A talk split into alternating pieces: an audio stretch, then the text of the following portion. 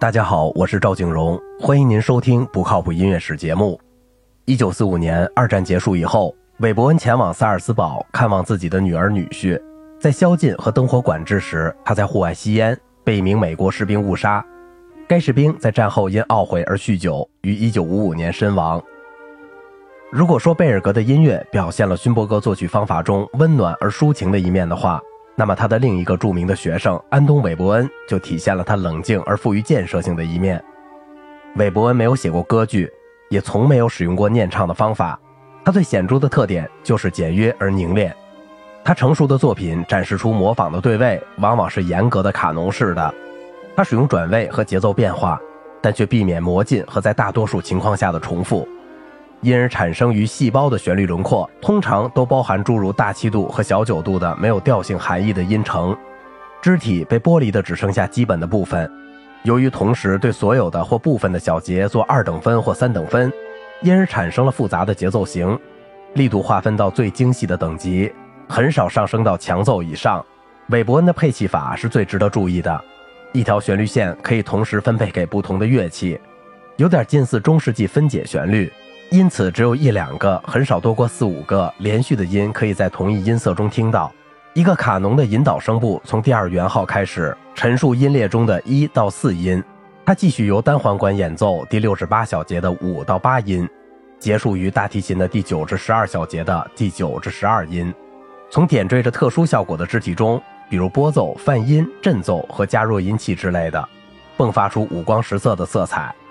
韦伯恩对色彩和清晰度的追求，往往使他选择不平常的乐器组合，比如在四重奏中，小提琴、单簧管和次中音萨克斯管和钢琴；或在三首歌中，是为女高音降一调单簧管和吉他。高度凝练的结果就是作品都篇幅短小，但也不是所有的作品都像以下两首那样短：弦乐四重奏小曲六首或乐队曲五首，两首作于一九一三年前后。他们的每个乐章平均只有约三十六至四十九秒钟，作品十号的第五首只有十九秒钟。但是，即使像作品二十一号交响曲和作品二十八号弦乐四重奏这些较长的作品中，演奏时间也不超过八或九分钟。韦伯恩像勋伯格一样，都经历了晚期浪漫主义的半音体系、自由物调性和音列组织的这三个阶段。最后一个阶段开始于作品十七号的三首歌曲。他的作品大约是器乐和声乐各占一半，都是室内乐风格的。他的主要器乐作品是交响曲、弦乐四重奏、九件乐器的协奏曲、钢琴变奏曲。在声乐方面，他写了无数独唱歌曲的合集，有些是钢琴伴奏的，有些是小乐队伴奏的，还有少数合唱作品。著名的是《眼光》和两首为独唱、合唱和乐队而作的康塔塔。这些康塔塔还有乐队变奏曲都比韦伯恩前期作品写得更加松弛，更具表情风格。他们使用了序列技巧，但也包括主调和对位的肢体。在交响曲的第一乐章中，我们可以考察到韦伯恩使用序列技巧的情况。圆形的音列由数字一、二等表示，有些分析则从数字零开始。需要注意的是，音列的后半段是前半段的逆行，但做了三全音的位移。以致上移了一个三全音或六个半音的整个音列的逆行形式，是它的圆形的复制。数字一撇和二撇等等，表示在原有音高上开始的转位。从下行的大三度开始，数字一、二等表示从原音高开始的转位。第四小节竖琴的还原 C 开始了向上移一个大三度的音列的圆形的陈述。这个例子也说明了肢体所特有的疏朗和开放。